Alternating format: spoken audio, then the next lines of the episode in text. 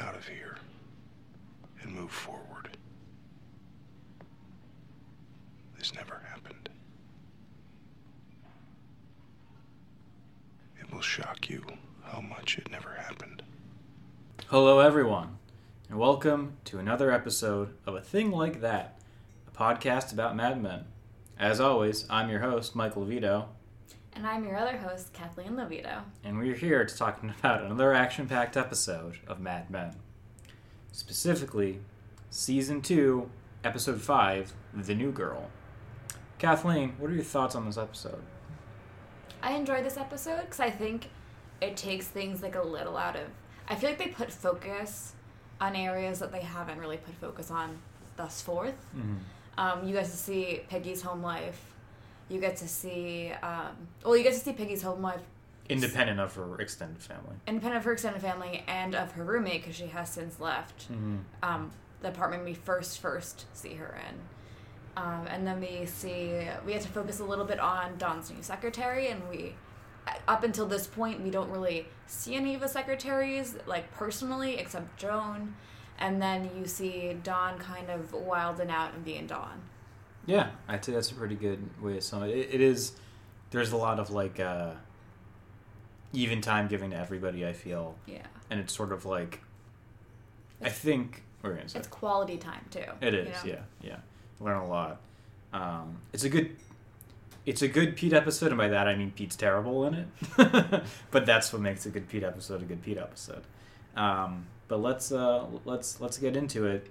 Uh, The New Girl, directed by Jennifer Getzinger, written by Robin Veith. Um, the synopsis here, so we begin with Pete and Trudy meeting with a doctor about their fertility issues. Um, his name's Doctor Stone. He asks, later they uh, they separate Pete and Trudy, and Doctor Stone asks Pete about his fertility issues. Uh, it kind of becomes a therapy session where Pete talks about, you know, his fears and whether or not he really wants kids and all of that. Um, Joan's engaged the next day, and it's the talk of the office. Don gets a phone call from Bobbie Barrett, who's at Sardi's celebrating the sale of Jimmy's new pilot, Grin and Barrett. Don meets her there, where they run into Rachel Menken, now known as Rachel Katz, because she's married to Tilden Katz. Bobbie wants to... Uh, Bobbie and, and Don have a conversation about negotiation. Bobbie wants to screw down on the beach, uh, so they drive out to Stony Brook, taking swigs of bourbon all the way. They swerve and end up in a ditch and get picked up by the police. Don has to pay the one hundred fifty dollars fine for being over the legal limit, or he spends the night in jail, but he only has sixty bucks on him and some subway, some subway tokens. He calls someone to help him out, which turns out to be Peggy. Peggy drives Don and Bobbie back to the city and agrees to let Bobbie stay a night or two at her apartment to heal her black eye. Next morning, Don sneaks into his house to find Betty awake, and she's pissed she never heard from him. He blames his accident on high blood pressure medication. He was diagnosed with high blood pressure in an earlier episode, um, but Betty's still very upset with him. Uh, Bobbie calls Jimmy from Peggy's apartment and claims she's at a fat farm. They talk about Marilyn Monroe. Uh, she and Peggy do. Um, Joan shows the new girl, Jane Siegel, around. Uh, Jane is Don's new secretary and very attractive. And the welcome committee, quote-unquote, of Paul, Ken, and Harry come to greet her. Don comes in with his arm in a sling, and Ken tells him that Jimmy wants to come in the next day. This freaks Don out, assuming that, he, you know, that Jimmy found out about the affair between he and Bobbie. So he calls Bobbie, who says she doesn't know anything about it. Bobbie and Peggy talk about Don, and they get a flashback to Peggy at the hospital after she's given birth, but remains in denial about it. And according to the doctor, she has a neuropsychiatric disorder, and also her sister, we find out, is pregnant, implying to us that the child, who we think is Peggy's for this whole season, is actually her sister's. Um, anyway, we then see Pete go for the more risque-looking magazine at the doctor's office when he's about to give a sperm sample. And then we get a quick cut to Roger's office, and he and Joan talk about marriage, how Roger hates it, and how Joan thinks it'll be different for her. Bobbie asks Peggy if she's in love with Don. Peggy says no. Joan chastises Jane for wearing a low-cut blouse that's turned on all the men. Ken tries to impress her by telling her that he's bringing Jimmy Barrett in to meet Don. Freddie does his Mozart zipper thing with his pants. Um, or he, he unzips his pants to the tune of some Mozart song. Uh, Bobbie gives Peggy career advice about being a woman. Um, Pete comes home and complains about work. Trudy says the doctor said that his sample is viable, which means she's the issue.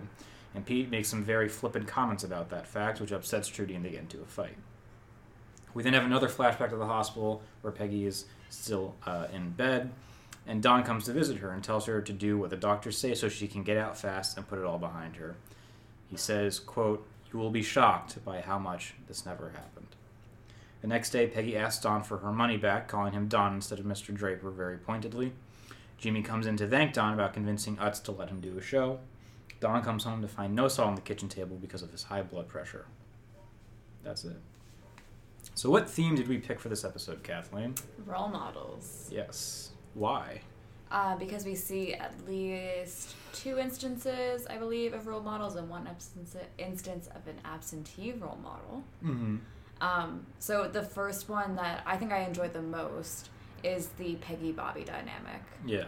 Um, where Bobbie thinks she's doing Peggy a favor, essentially, by giving her all of this career advice about how to be a woman in the workplace and do what you, like, these are the things that you have to do.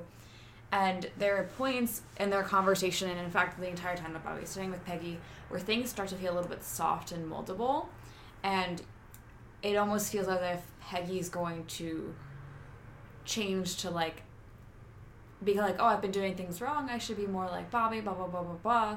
But then as um, the story develops more and as the conversation develops more, you realize that Peggy is a lot more solid in herself mm-hmm. than was originally proposed. Mm-hmm. Yeah.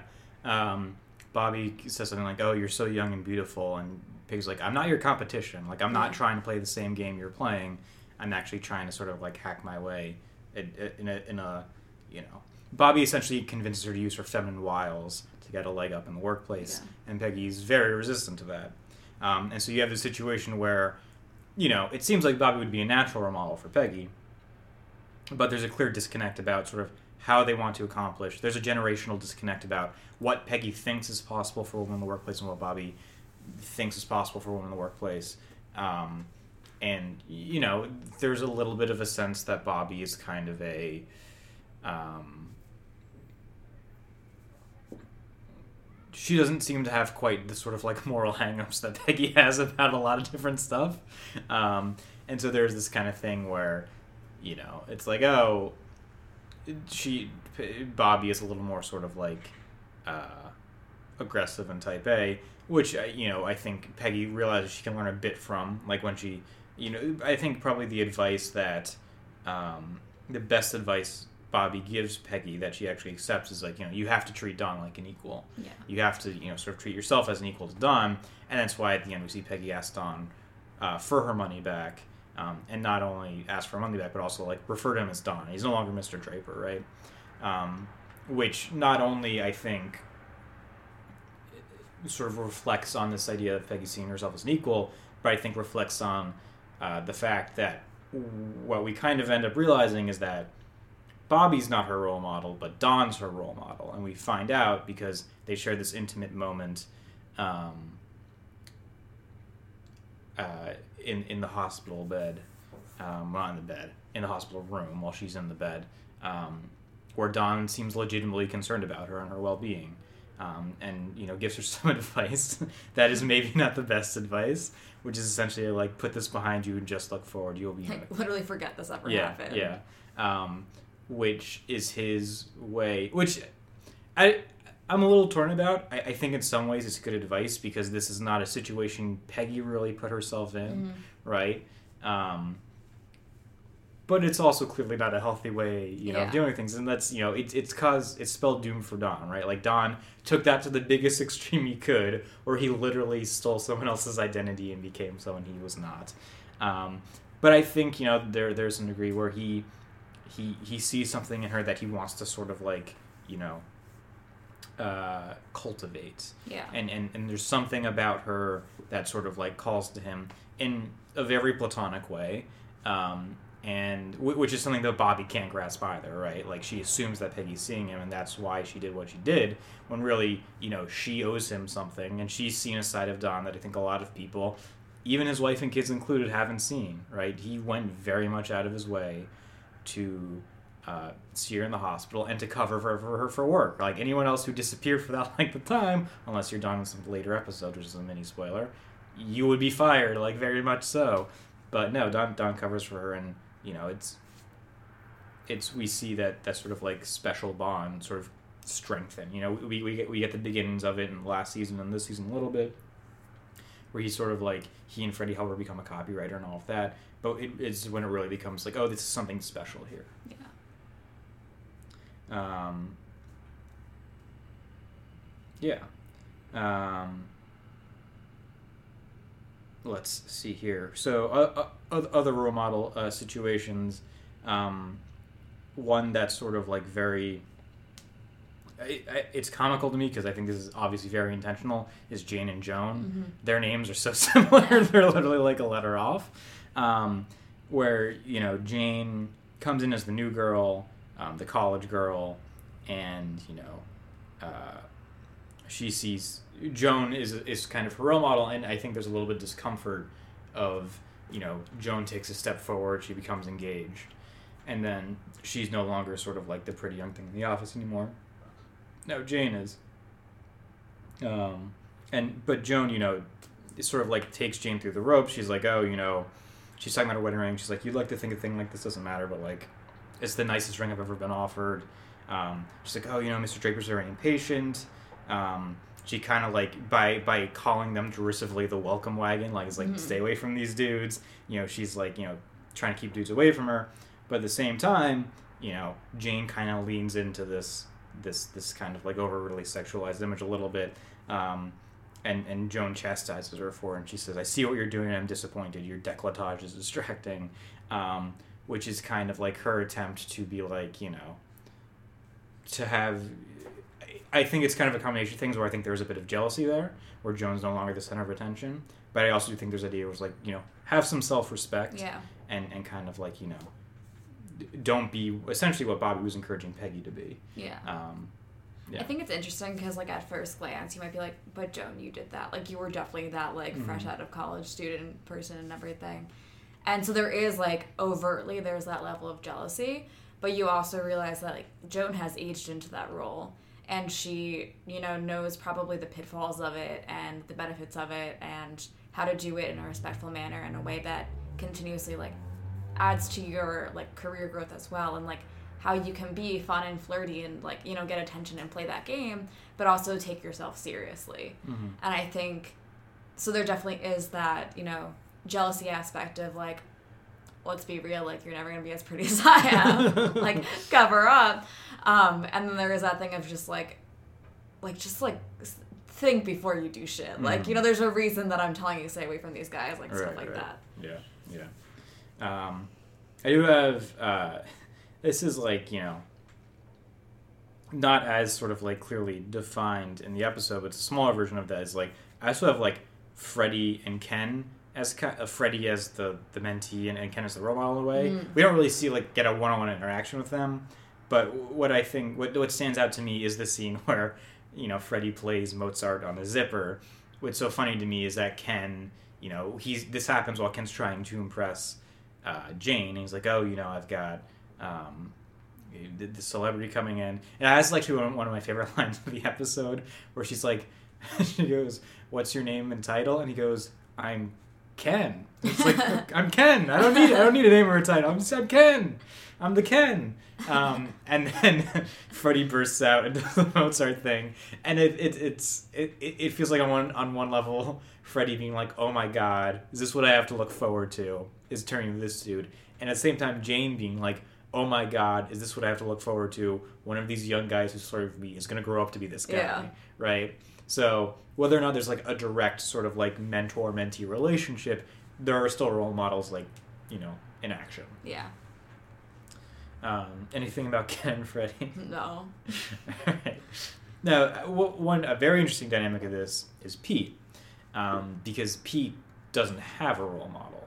Um, his father, of course, died in, earlier in the season on, on the American Airlines Flight one crash, and his mother is terrible. Um, his mother sucks. Yeah, so he's not getting much support there, and so when he speaks to the doctor, that kind of becomes his role model. You know, when he's talking about his fears and about, you know, sort of like his reproductive organs basically with him, we get the sense that this is the first time he's ever really had a conversation like this. Yeah. And he seems, he gets very introspective, and it, it feels like this is the first time he's really had time to kind of express his feelings and his fears. And the doctor, to his credit, is very accommodating. He's like, you know, just because, you know, he, he's saying, like, do you, do you ever have an issue sort of, you know, of performance? And he's like, and and, and, and Pete goes, I'm a red-blooded American man, if that's what you mean. And he's like, look, he's like, this doesn't mean anything about your masculinity. Like, George Washington was sterile. Like, this is, this is just like a, you know, this is just like a, a thing a, I have to, you know. Like, you can't control it. Right, yeah. This is just, this is just, you know, a flaw in chemistry and not, um, uh, you know, character. Um, and, and we kind of see that uh, in, we get a little bit of this too when uh, Trudy says, oh, you know, Doctor Stone called, and Pete's first thing is like, not like, oh, what do you say? It's like, oh, how is he? Yeah. Like, he wants to get to know Doctor Stone more, you know, he wishes Doctor Stone was in his life more. Um, and she's like, oh, I didn't ask, like, why why on earth would you, would you, would you think about that?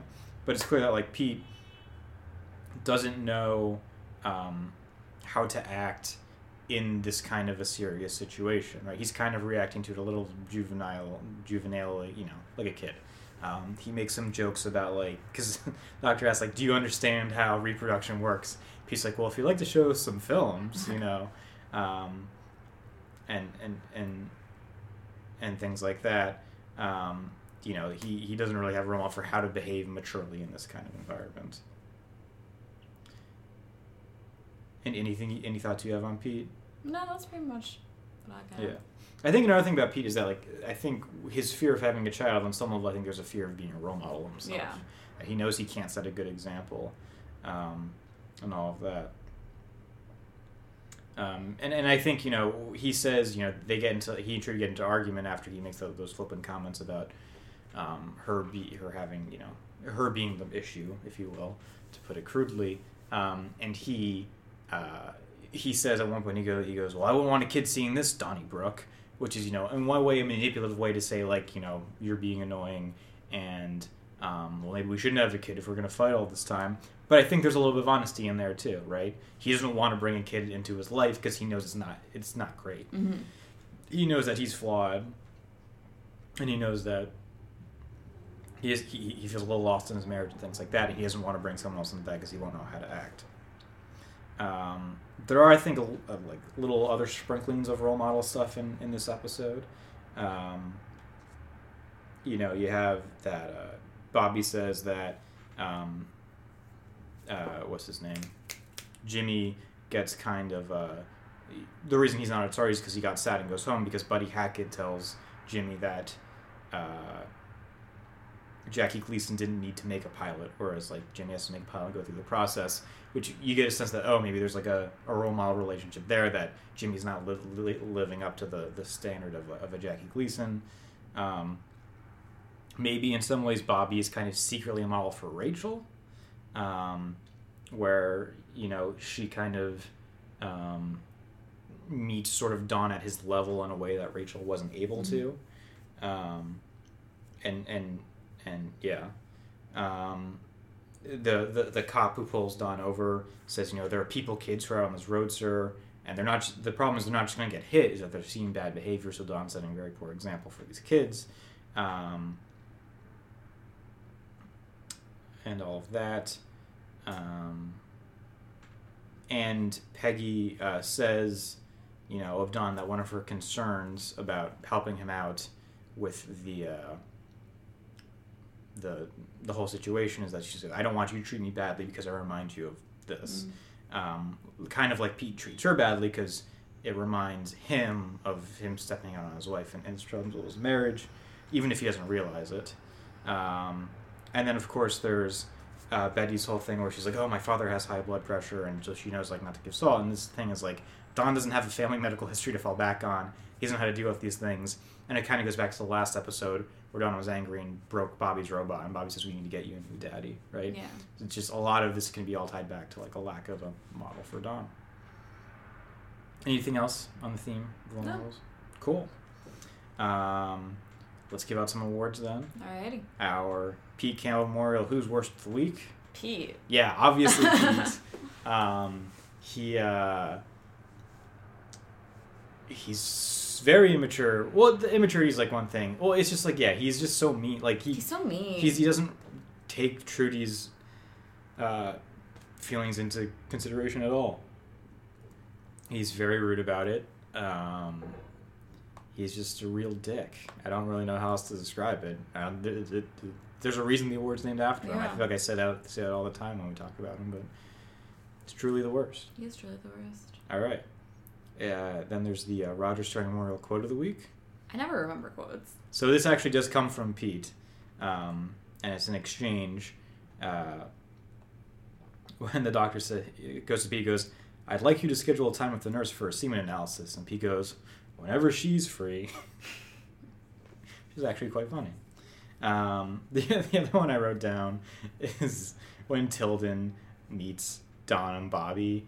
Um, and Don's like, oh, you know, her her husband's a comedian who works with uh, us. And Tilden just goes, I love comedians. Which is just, like, the most milquetoast thing you could say in this situation.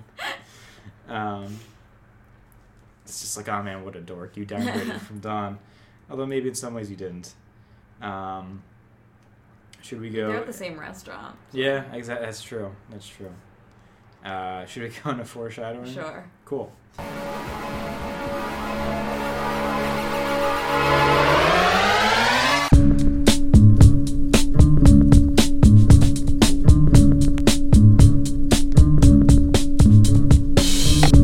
Any any that jump out to you? Um, I think it just this sets the primer for a deeper relationship between Peggy and Don. Mm. I don't think it's really foreshadowing. Um, yeah, that's what I got.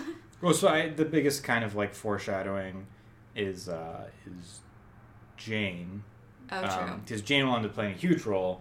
Uh, she will end up marrying Roger. Roger will end up leaving Mona for her. There's so many secretaries. Um, I forgot. There that. are, there are, and so her uh, her presence is a big, a big thing. Um, the only one I really had was uh, there's that conversation between Roger and Joan. Where Roger's like, "Oh, so you're getting married, honey?" This is a very cynical outlook on it. Um, and Joan says, "Oh, are you being a concerned daddy?" And Roger, of course, will end up fathering Joan's child, mm. which is a thing I always forget about. Um, yeah. But it's hidden. While um, her husband is off in Vietnam, uh, they will, he will end up fathering her child. Um, so that's I think that. Also the fact that just he's being very miserable, mm. and Joan is like, no, it's different. And then she ends up in a really terrible marriage. Yeah, yeah, definitely. Um, anything else in foreshadowing? No. Cool. Any final thoughts?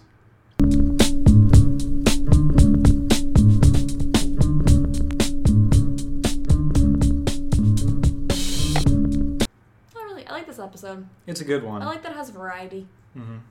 There, there are two other like. This is a pretty like funny episode actually, in some instances. And like the other two funny things I wrote down is uh when uh when when when we see Pete go into the the. Uh, I guess bathroom to, to give the semen sample. He's going through like the magazines and he picks one up. Well, one is just funny. He's like, for whatever reason, there's like a there's like a U S A Today in there. He's like, what's this doing here? And then um, when he picks one, he like opens it up. Then it's a very quick cut to Roger in his office um, playing with like a paddle ball, and it, uh, like very quickly it looks like someone doing something else yeah. very quickly with their hands. Um, and then Jim walks in and she's like, you know, everyone can hear you doing this. And he's like, he's like, I, li- I like to set up mystique or whatever. Um, so that was very funny. And also when Jimmy meets Don to like thank him, like at the end of the conversation, Jimmy goes, you're a cool cat, Donnie. And he walks down and Don just goes, okay. It was like the classic, like Don, you know, interaction. But, uh, yeah, that's, that's all I have for this episode of uh, A Thing Like That. Um, good, good to be recording again. It's it's been a few weeks. Yeah. Um, but yeah, uh, as always, follow us on Spotify, iTunes, and Google Podcasts. Um, follow our other podcasts, Real Life Oscar Challenge, my roommate Lars. Um, read our stuff on the postwriter dot com. Uh, you can follow me on Twitter at mlevito and Letterboxd at Amerimike. And you can follow me on Instagram at Rise to the Sun. Uh, that's all I have for this episode of A Thing Like That, my Mad Men podcast. Like I said, thanks for listening, and um, don't don't drink and drive, kids. I think that's the moral of the story. Don't drink and drive, or else you'll end up in a ditch in Stony Brook. No one wants to do that.